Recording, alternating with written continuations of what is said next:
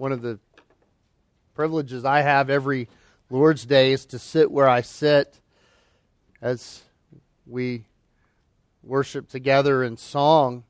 And I don't know what it was particular to this morning, but there were children singing somewhere, and I could hear them very clearly. And what a joy that is to hear children sing praises to the Lord. I don't hear that every Sunday. So wherever you're sitting, Kids, sit there next week, okay? Uh, and let's keep this up. What a joy it is to hear you sing praises to the Lord. We're looking at 1 Peter chapter 4, verses 7 through 9 this morning. I will try to honor the wishes of my daughter, who said to me after the last sermon, Daddy, you preached long today. She has no concept of time, but it was long enough, I guess. So let's look at the t- in the time we have in verses 7 through 9. Peter writes this to these early Christians. It, the end of all things is near. Therefore, be of sound judgment and sober spirit for the purpose of prayer. Above all, keep fervent in your love for one another because love covers a multitude of sins. Be hospitable to one another without complaint. Father, help us now as we understand what Peter was writing. We desire to understand more. And Father, like these early Christians, we are starting to see in our day and our age that the end really is near. Whether you return, Lord, or whether you take us home through the natural events of a fallen world and we die of natural causes, or whatever it is, Lord, that you have determined for us, we ask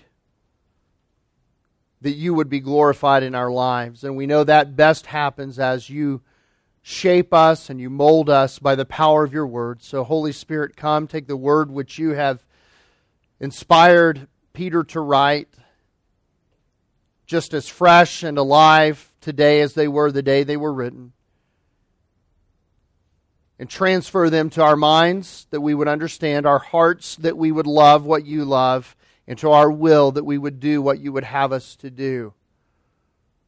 And we trust you to do this because we know that you love us, we know that you care for us, and you, we know that you desire to make us like the one whom you came to testify of, and that is our lovely Lord Jesus Christ.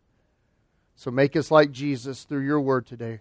Father, Son, and Spirit, we pray for your glory. Amen. Peter is writing, as we've said so many times, to a group of people who are living in a greatly destabilized scenario, that life for them has turned upside down, not proverbially, but really. They are going through things they never dreamed they would go through. They are at home, living where they've always lived, and yet everything around them has changed. And we know how unsettling, don't we, that feeling can be. We've experienced more of that in the last year than uh, our grandparents or our great grandparents ever could have imagined experiencing everything changing so rapidly. And one of the questions that we ask ourselves and that we ask of one another is this What do we do? What do we do? In the face of all the, the, the, the upheaval, what do we do? What's next? Where do we go from here? And that's a legitimate question. Combat leaders are fond of saying that the first casualty of any engagement is the plan. The first thing to go up in smoke is what you thought you were going to do. And so, in that case, you must observe, you must adapt and formulate a new plan, and then you must move forward according to the new plan as facts on the ground dictate. We do that in everyday life. Sometimes innately, sometimes naturally, sometimes without giving it great thought, and other times we have to stop and think about it. We're asked questions like this, aren't we? Hypotheticals all the time. What would you do if X, Y, or Z happens. Questions that penetrate a little deeper that go like this What would you do if you knew this was your last week on earth? What would you do if you knew this was the last hour of your earthly life?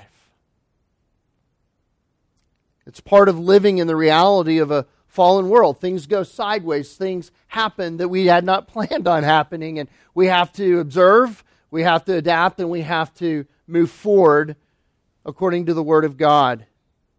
But at some point, brothers and sisters, if we're honest with ourselves, if we're honest with each other, we have to admit this. At some point in our life, our plans will change. Our life will get turned upside down. Things will go sideways. It's just part of the reality of life in a fallen world because of sin.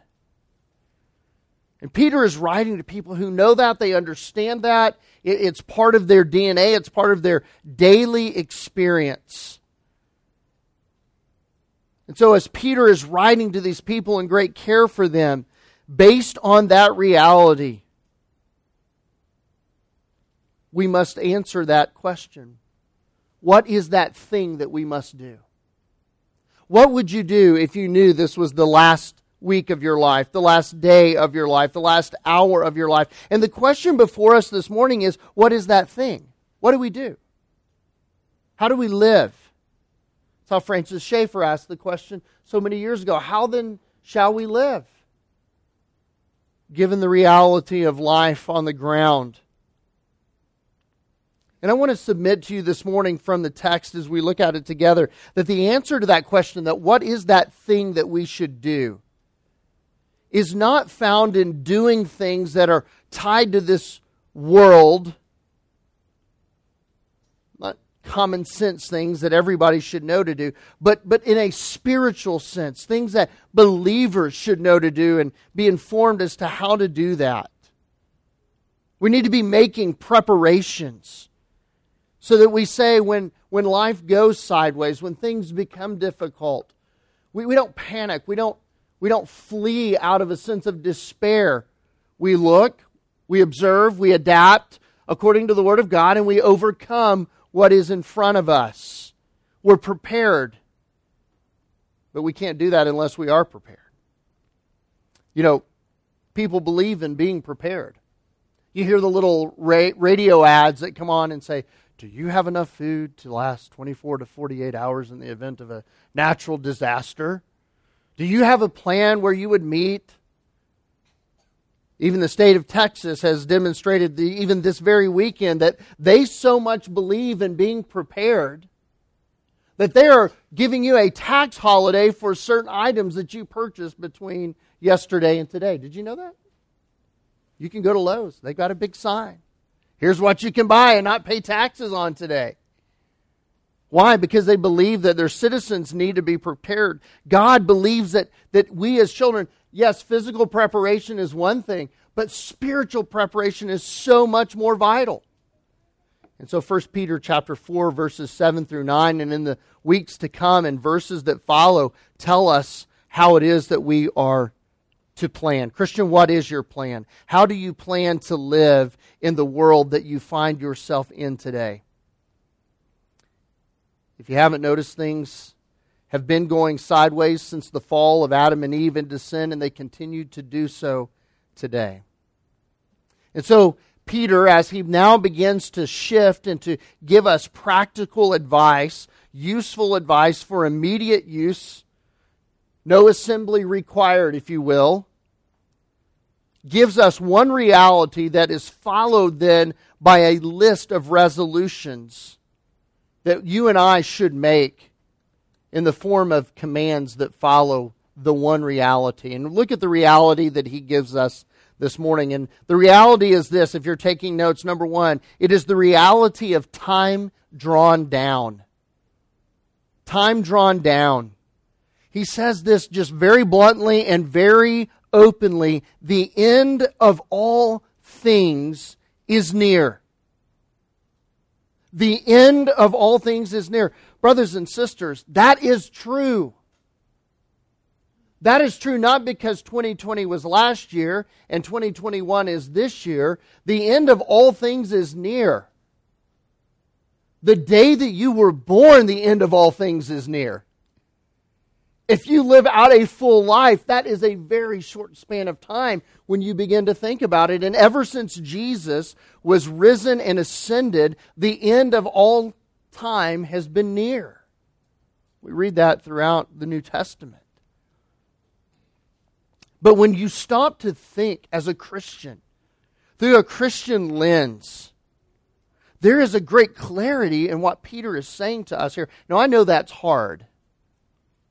One of the things our society is and culture is not good at is stopping to think.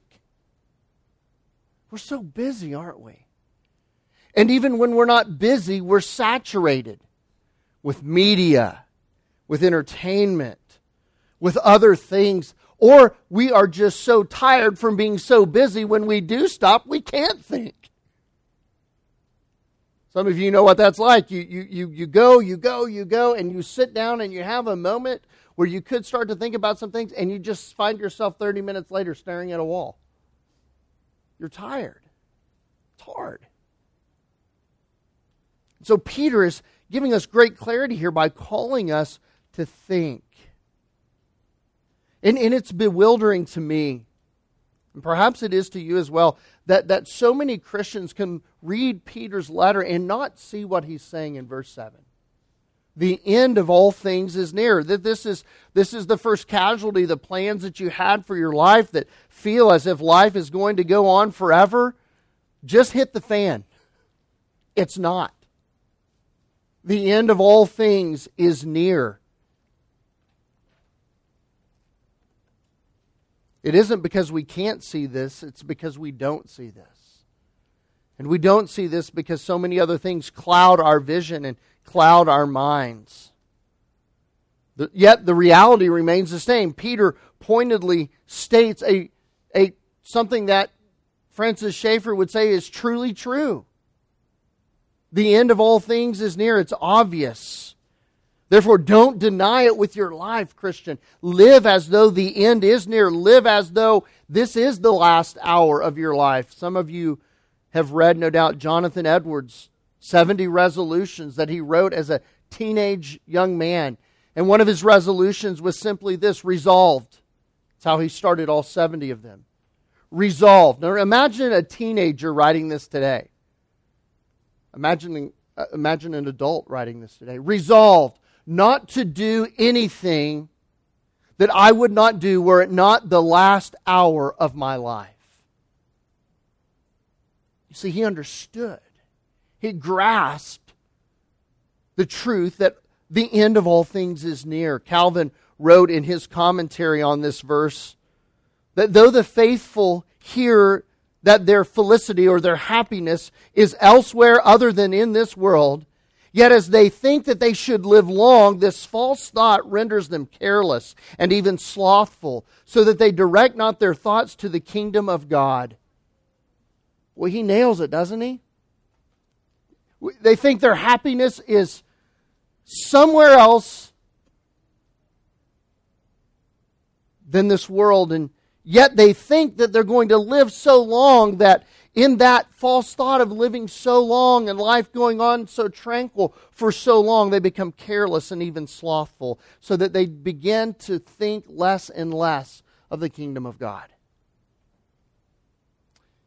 He says, hence the apostle, meaning Peter, writing this verse, that he might rouse them from this drowsiness of the flesh, reminds them that the end of all things was nigh, by which he intimates that we ought not to sit still in the world from which we must soon remove. Brothers and sisters, we will soon be removed from this world, and we must not sit idly by while we are here. We must make preparations. And Peter will prepare us for those. The world rejects such a notion that the end of all things is near. I believe that that is because the world, by conscience, according to Romans chapter 1, the world knows there is judgment for sin. I believe that. And that is why they do all they can to silence the testimony and the witness of Scripture. Whether overtly in preaching or by in nature itself, you want to eliminate anything that pricks the conscience so that you are not reminded of a notion of righteousness, of sin, and of judgment to come. Secondly, they reject it because they have no desire at all to be reconciled to a holy God. And neither did any of us, quite frankly. We loved our sin. And that's why grace and salvation is such an amazing thing that it, in, it invades where it is not wanted. Remember what Paul wrote in Romans 5 8 while we were at enmity with God, God demonstrated his love to us. While we were rebels against God, while we did not desire God, God intervenes in our life. And aren't you thankful for that? Aren't you thankful that God didn't wait until you, you know, cleaned up your life and decided you wanted Him? Aren't you thankful that He stepped in, brought conviction of sin, brought a knowledge of righteousness that is in Christ, convicted you, granted you faith that you might believe? Yet the world rejects that. They have no desire to hear that the end of all things is near and that the time to give an account to God is also near. Why? They don't want judgment, nor do they want reconciliation. They want nothing to do with God. Yet the reality is that it's coming. But we need to remember this that as Peter writes this, regardless of what the world says, verse 7, really the entire epistle, is not meant for the world. This is a letter to Christians. This is a letter to you and I this morning. It's Peter's plea. It's as if Peter were sitting before us this morning, shaking us, saying, Christian, wake up! Christ is almost here. The end of all things is near. Let me ask you a question. Christian, what in your daily life dulls that sense that Christ is near? What in your life causes you to forget day by day that the end of all things is near. That your joyous meeting with your Savior is near. And, and I'm not just asking this rhetorically, I'm, I want you to think about that question. What, what dulls you? What distracts you? What keeps you so busy that you cannot think about this truth that Peter says, Christian, wake up! The end of all things is near. And you need to take stock of your life because it is critically important. What distracts you? What, what causes you to think of other things or not care to think about this one thing? What diverts your mind from the reality of verse 7 and thus keeps you from preparing to that end? Let me read to you again from Calvin. He says this for we promised, uh, for we promise almost all of us an eternity to ourselves in this world. At least the end never comes out in our mind. All of us innately, because of sin, we just convince ourselves it's all going to be okay. It's just going to keep going on as it has. You know, that's why I think the last year was so disruptive for so many people. Man, life in America was good. We've been economically prosperous. We've had access to technology and things that made it easy and just no problem, smooth sailing. And, and what Calvin said is true. We promise ourselves this is how it's going to be. And we're just going to coast on, and then I guess at some point as Christians, we you know, go through a, some kind of metamorphosis and boom, we're with Jesus. But boy, the emphasis on this life. We need to be shaken from our slumber and say, no, that's not how it is. And I, and I praise God for the clarifying year, even if difficult year that we've had. Because it has. Wake up!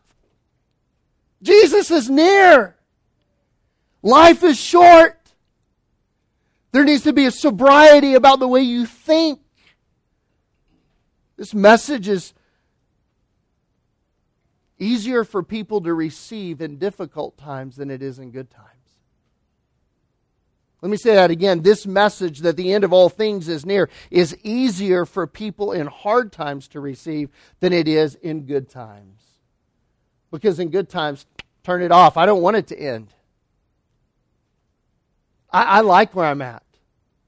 I don't want to hear about anything else. This is, I'm happy. I'm good. But for people under pressure, and think about Peter's audience, they are being persecuted for their faith. It is easy for them. In fact, it's not only easier to hear that the end of all things is near, they are rejoicing in that. For to be absent from the body is to be present with the Lord. And Lord, when can you get me out of this situation? I'm ready to go. How many of you thought that? Under trial. We all have. Heaven sounds sweeter all the time, as the old song says. When you've realized how bad this world is. But when we are married to and engrossed in this world, we have a hard time disengaging from it, even in our minds. Like spiritual junk mail, we just tend to toss verse 7 aside as interesting but irrelevant. Oh, yeah, that's neat. File 13. That mentality will cause the absolute failure and forfeiture of spiritual things when things become difficult. We must realize that the end of all things is near and live our lives with a sense of brevity here as we look out at eternity. Brothers and sisters, look with brevity. Pray that God would give you a sense of brevity in this life. As Moses writes in Psalm 90, Lord, teach us to number our days that we may gain a heart of wisdom.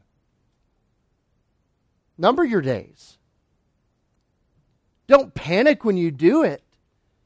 But live with a sense of sobriety and brevity as to this life so that you will apply wisdom, taking truth and living it out. Look upon eternity with a longing gaze and this life with a short glance. As Hiebert points out in his commentary, such a realization makes living for righteousness, even under great stress and persecution, much more doable in our thinking because we realize it isn't forever. Hey, go home tonight. For those of you inclined to do it, turn on the news and say, This is just temporary. This isn't forever. This is only a moment, and Christ is coming. texting back and forth with Evan Burns, our missionary in Asia, who has lived in that culture for many years and gone through a lot of very difficult things there. And, and he, he made a statement to me. We were talking about the persecution that's going on in Myanmar right now. I'm making, the media is not telling you this, but the absolute reality is that it is a genocide against Christians being perpetrated by the Communist Chinese Party. That's 100% of what's going on. They're not covering it that way, but that's what's happening.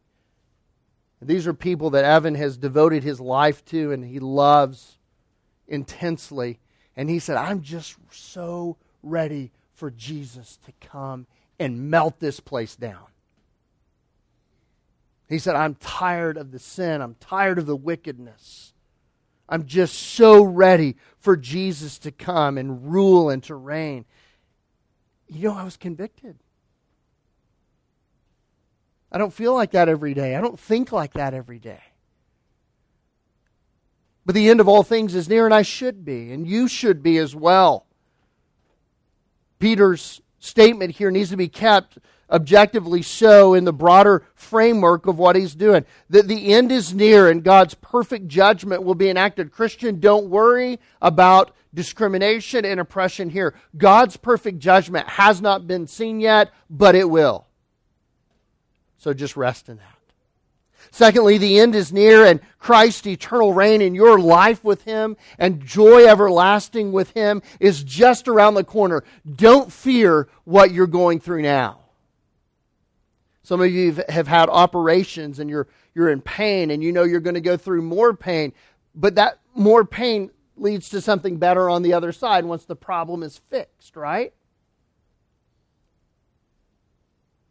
It's the same for us. We're going to go through some hardship, but don't worry because what's around the corner is better. It's eternal, it's lasting, can't be taken away from us. And in both of these things, both God setting the record straight and Christ coming to, and bringing with him our eternal life, are the motivation for the hope that we are to give in chapter 3, verse 15. That hope then motivates the believer to live a certain way. It ought to motivate you, Christian, to live in a certain way. It's the natural desire, the goal of Christians to live in a way that is both pleasing to God and preparatory for us to meet Him. That ought to be natural to the Christian. Now, when Peter's writing this and he's speaking about the end of all things, it doesn't bring into focus a, a, a definite sense of difficulty alone, but it also bears an immense sense of hope. There's going to be something new for us. I'm excited to leave this world just because it's so broken. Because God has something new and better planned for us. And so it's not just that there's a sense of difficulty in that saying that the end is near, there's a sense of hope in that. Something better awaits us. The church of Jesus Christ has always been exhorted to be ready for that day. Peter will say in his second letter, in chapter 3, verse 10, But the day of the Lord will come like a thief, in which the heavens will pass away with a roar, and the elements will be destroyed with intense heat, and the earth and its works will be burned up. Uh, hey, translation, be ready. It comes like a thief in the night. 1 Thessalonians 5 2 and 4 For you yourselves know full well that the day of the Lord will come just like a thief in the night. But you, brethren, are not in darkness, that that day will overtake you like a thief. Why? You've prepared your mind. You are ready for the coming of the Lord. You're ready for the end of times. The longer time moves forward, the more we are encouraged and exhorted to be ready, not to become complacent. Romans 13 11. Do this knowing the time that is already the hour for you to awaken from sleep. For now salvation is nearer than when you first believed. That's just a reality. Your salvation, the ultimate realization of being with Christ, you know, it's nearer today, Christian, than when you first believed. Hallelujah, right? The, the promised life that we have so looked for. Be encouraged by that. Be hopeful in that. Yes, it's tinged with difficulty here, but it's so temporary. With a view toward that day, understanding the hope that is within us, we need to adapt the mentality of that hope and other points in scripture. Titus 2.13 looking eagerly looking. The word has a, a, sense of great anticipation like a child on christmas eve looking for that blessed hope and the appearing of the glory of our great God and Savior Jesus Christ. Hebrews 9 27 and 28. And as much as it is appointed for men to die once, and after this comes judgment, so Christ also, having been offered once to bear the sins of many, will appear a second time for salvation without reference to sin to those who eagerly await him. Are you awake? Are you awaiting? Are you looking? Peter says we must be. This is the, the right posture for a believer. Peter moves from the reality of time drawn down to the second point this morning, and that is the resolutions for a time to come. First, there is the reality of time drawn down. Secondly, there is the resolution for time to come. And now he gives us several statements in the following verses. It'll take us a few weeks to get through these all. But we'll begin this morning by looking at the last half of verses 7 down through verse 9. I. Howard Marshall, who's a respected commentator, as he observed and commented on these verses, said this that the resolution for the Christian involves Christian living that orbits around two points. Number one is loyalty. and the other is love. First to God and then to each other. The, the things that Peter is going to spell out in the coming verses revolve around those two realities a reality of loyalty to God and others, and a reality of love to God and to others. And without these two commitments, brothers and sisters, life at the end is not going to become difficult, it's going to be impossible.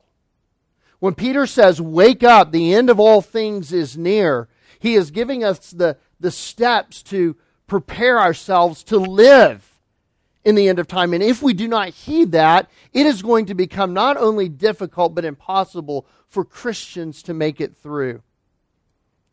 We have the advantage of living at the time that we live because we can look back on the history of the church and say, this has happened. We've seen microcosms of this throughout the history of the church, and we've seen Christians actually apply this, and we've seen the church not only make it through, but make it through stronger. We've seen Christianity explode. Not cultural Christianity, not convenient Christianity, biblical Christianity. And that is what is being promoted here and taught by Peter. I want to address, first of all, the devotion to God. Devotion to God.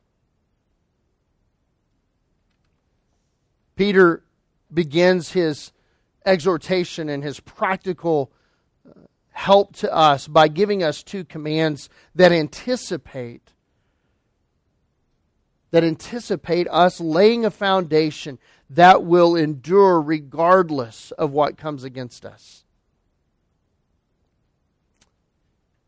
The first foundation is simply this, and is one that he knows will serve us well. He says, Be of sound judgment. Be of sound judgment. Be of a sound mind, in other words. How are we going to make it through? Being of a sound mind. What does it mean? It means to be prudent, to focus on self control, to be reasonable, to be sensible, to be serious minded, to keep one's head. I love that one. To keep one's head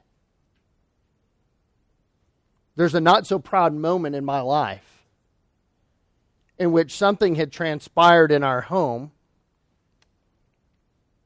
and great panic ensued. I don't even remember what it was. I know my wife probably does. And before I could think of seasoning my speech with grace, I made the statement get your head in the game. That was not well received. And it should not have been said. But that's what this word means. Think sensibly. Wake up. Get your head in the game. Keep your wits about you, man. Don't panic. Don't let them throw you off your game. The Christian life, brothers and sisters, is a thinking life. It's not an emotive, responsive, uh, responsive life. It's a thinking life. If you look at so much of what goes around in the world today and where so many of the problems come from, do you know where they come from? Emotional response rather than well thought out plans. Have you noticed that? Everybody just responds. People don't think anymore.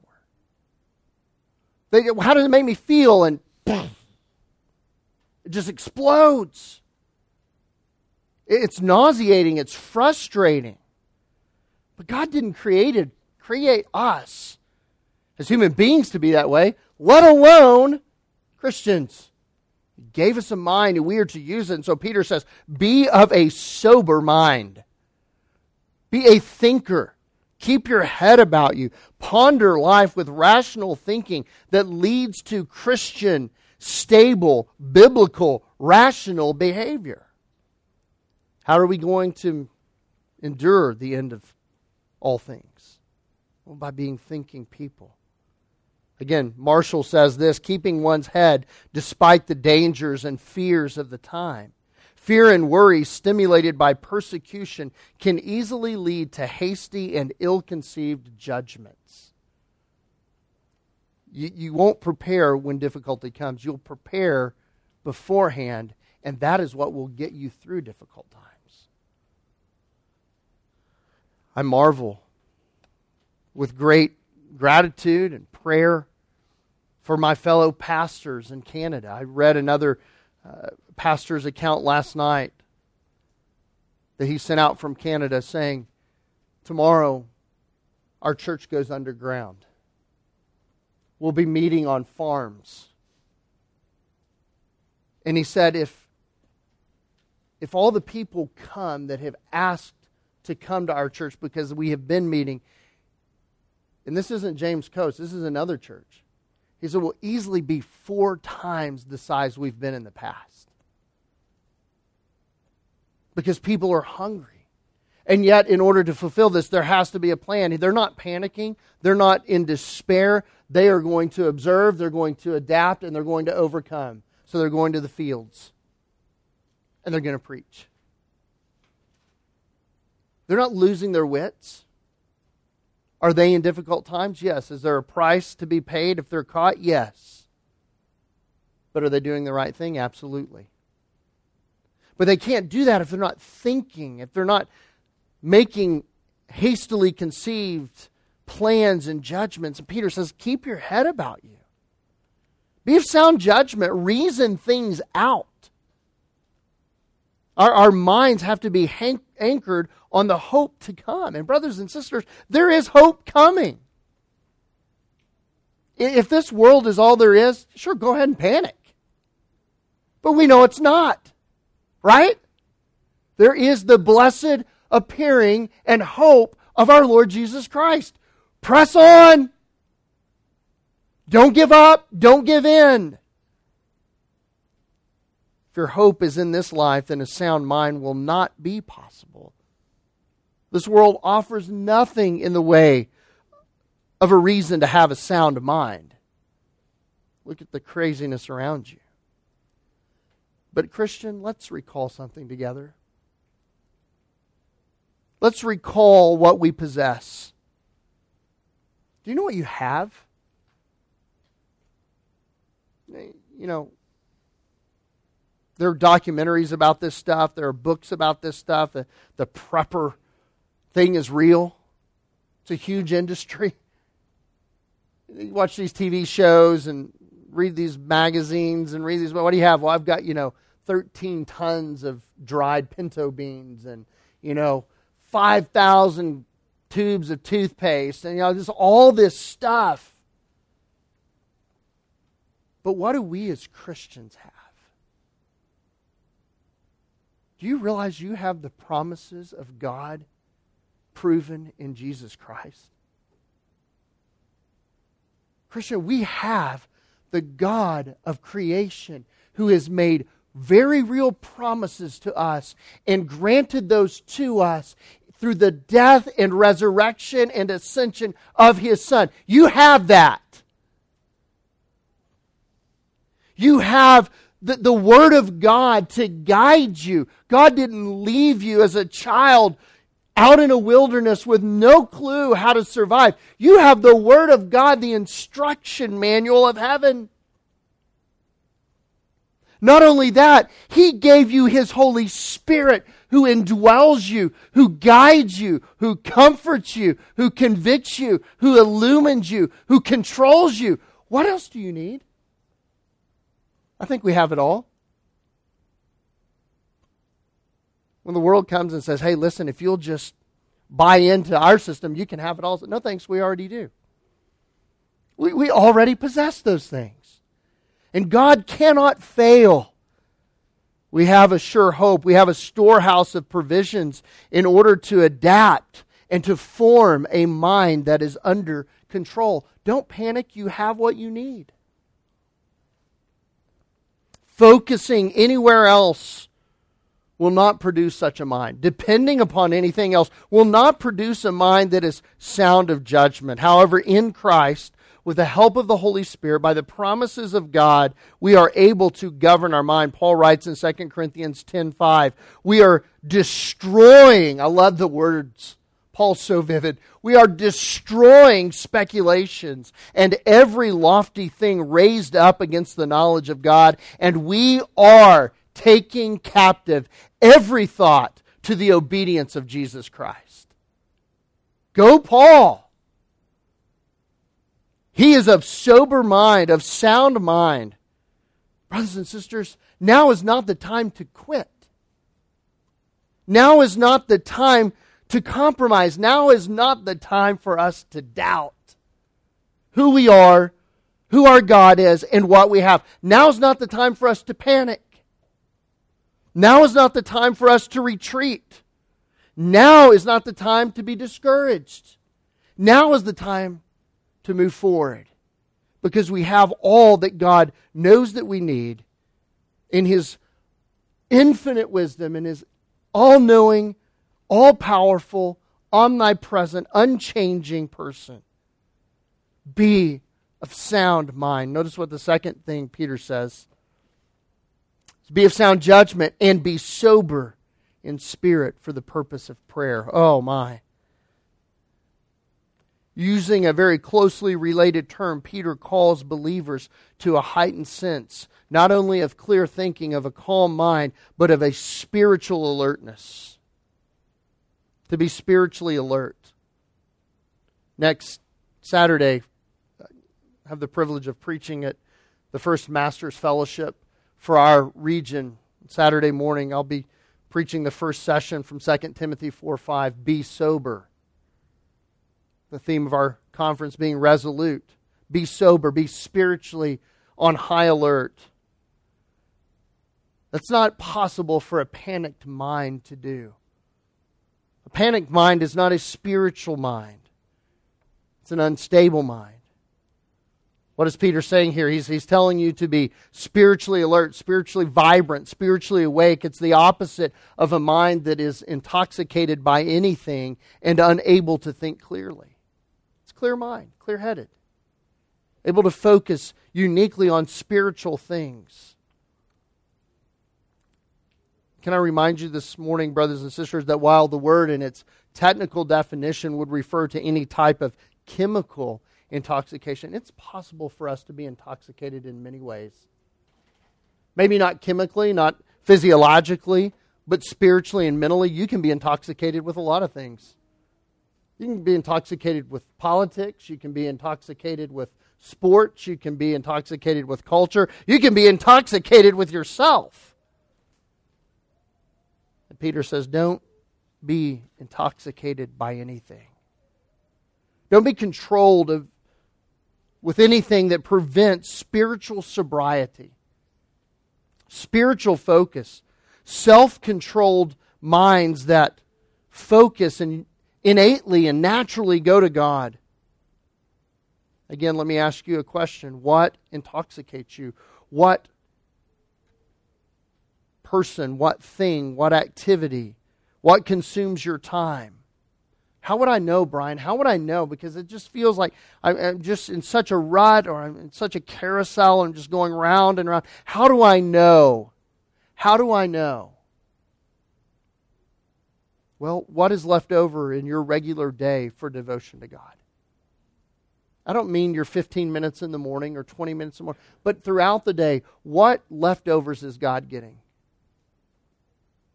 And then work backwards from there and, and ask why can he, well, I was busy doing this, or I, I was worrying about this instead of praying, and I was, you know, you know, on social media engrossed in what's going on all around me more than I was in God. What, what's left over? And that's a, that's a, that's a scary realization. It's a sad realization for us. It's one we wouldn't want to think about when we lay our head on the pillow at the end of any given day. Say, no, what was left over for the Lord today? Another way to look at this command is not only through the, the lens of intoxication, which is the meaning of the word, but it also has the sense of drowsiness. Just drowsy. Eyes half shut. And if anything is true in American culture, it certainly seems to be that, doesn't it? That we are drowsy. in our ease and our comfort and all the things that we've been given that we count as blessings, they've made us drowsy. we've been told that we can coast because, after all, we live in a Christian nation. We can be comfortable. We can relax. We can be a little less on guard. Nothing could be further from the truth. We can't ever coast. We can't ever rely on a notion of a Christian nation, which I think we all see the fallacies of that now. There's nothing Christian about anything going on around us. Let me just diverge for a moment and illustrate this. I was telling Nicole last night, I went to bed, I was very burdened about this. Christians, there's a new battlefront that's formed in the last couple of days. And you're going to have to think your way out of this one through Scripture. We have a candidate running for governor in the state of California who espouses a politically conservative platform pro oil, pro fracking, pro Constitution, pro Republican, and yet is a man pretending to be a woman in love with another woman. Well, you know, got to vote for him because it's a platform. You got to vote for him because, I mean, it's the lesser of two evils. You got to vote. There comes a time when we have to think our way out of this and say no. I've got, I, I got to quit being so spiritually drowsy and so comfortable in my surroundings. I've got to arouse to action biblically over every other thing, over every other comfort, over every other issue. You can't be drowsy, Christian. You can't coast. You've got to think. You've got to think biblically. Be aroused to spiritual action, spiritual sobriety in order to make it through what Peter says is the end of all things. Why? And I'll end with this. We won't make it all the way through. Peter says, You are to be of sound judgment. You are to have a sober mind, a non drowsy mind, for the purpose prayer. Oh boy. Don't you know, Peter, as he wrote this, was so embarrassed? Maybe even mourning. Because P- Peter knew what it was to be left by Jesus and told to watch and pray so that you don't enter into temptation. And yet, when Jesus comes back, he finds Peter oh, drowsy, unconcerned about praying unconcerned about fellowship with the Father. Peter says you've got to do this so that you are not spiritually lulled to sleep, but rather you're acting like Jesus acted. I know I didn't act like Jesus. Oh, how I wish I would have when he was here. I didn't, but I'm telling you, don't fall asleep like James and John and myself did. Be alert. What is prayer, brothers and sisters? What is prayer? It's conversation and it is fellowship with the triune God. It's, it's placing ourselves in relationship with Him to have His mind and His heart and to learn from Him and to grow in Him. Peter's saying, if you're drowsy, you won't do that. You'll just, you know, fall asleep or, oh, look, a rabbit. Oh, look. And be distracted. Peter says you, you've got to be sober. You've got to be awake and alert so that you can pray. This is what you need. Whether you know it or not, Christian, you, you, you're dependent on God. And prayer is the way we express our acknowledgement of that, and prayer is the way that we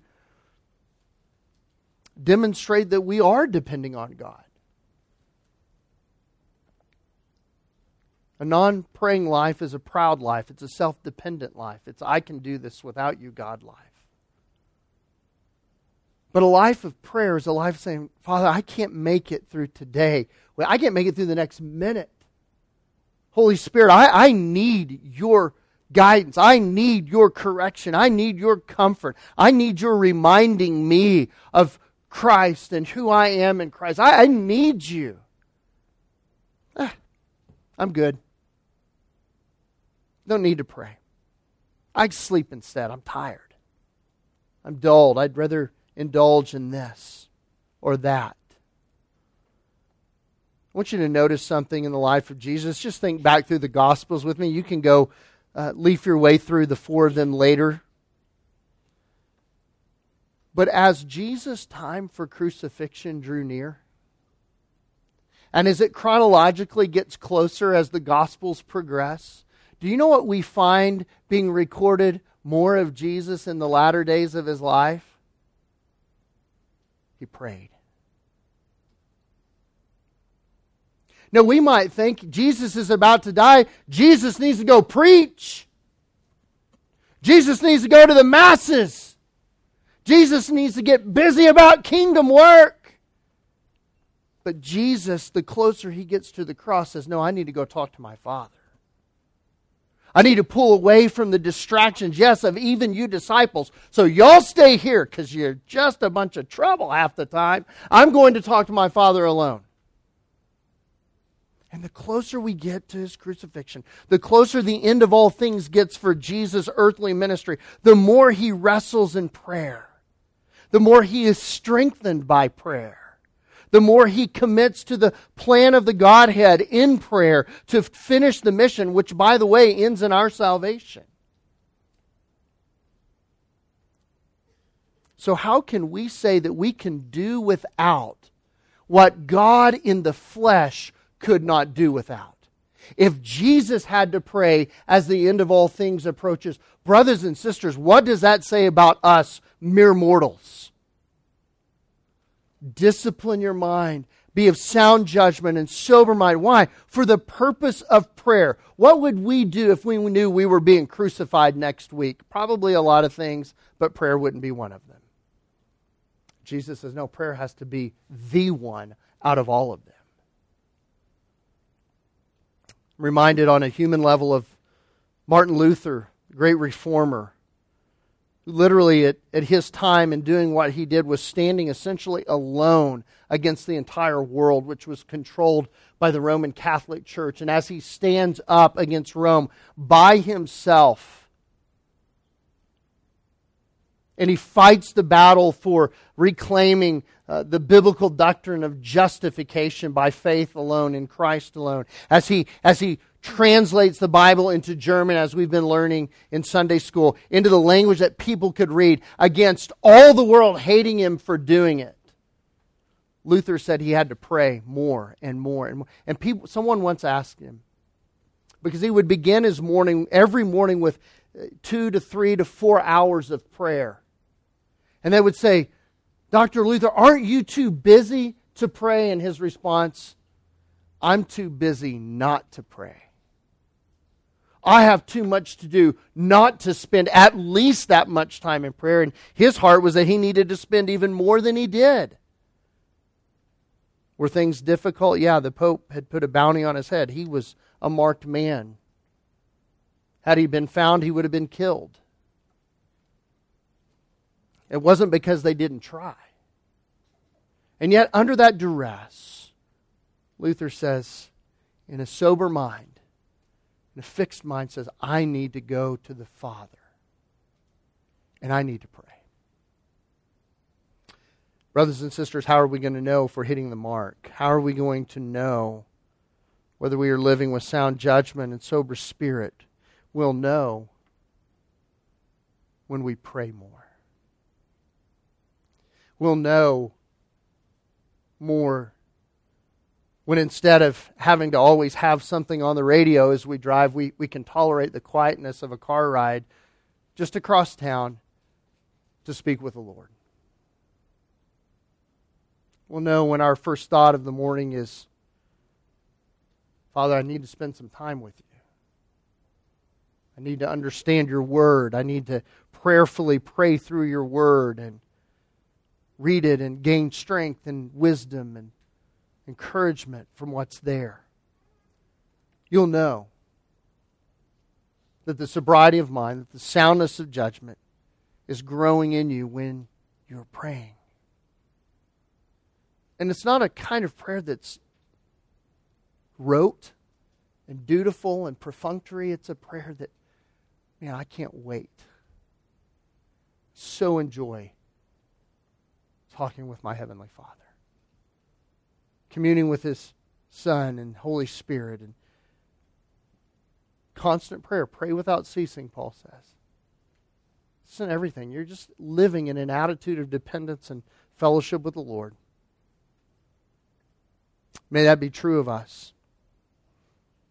Let me say this I know it's not true of all of us to the extent we wish it were.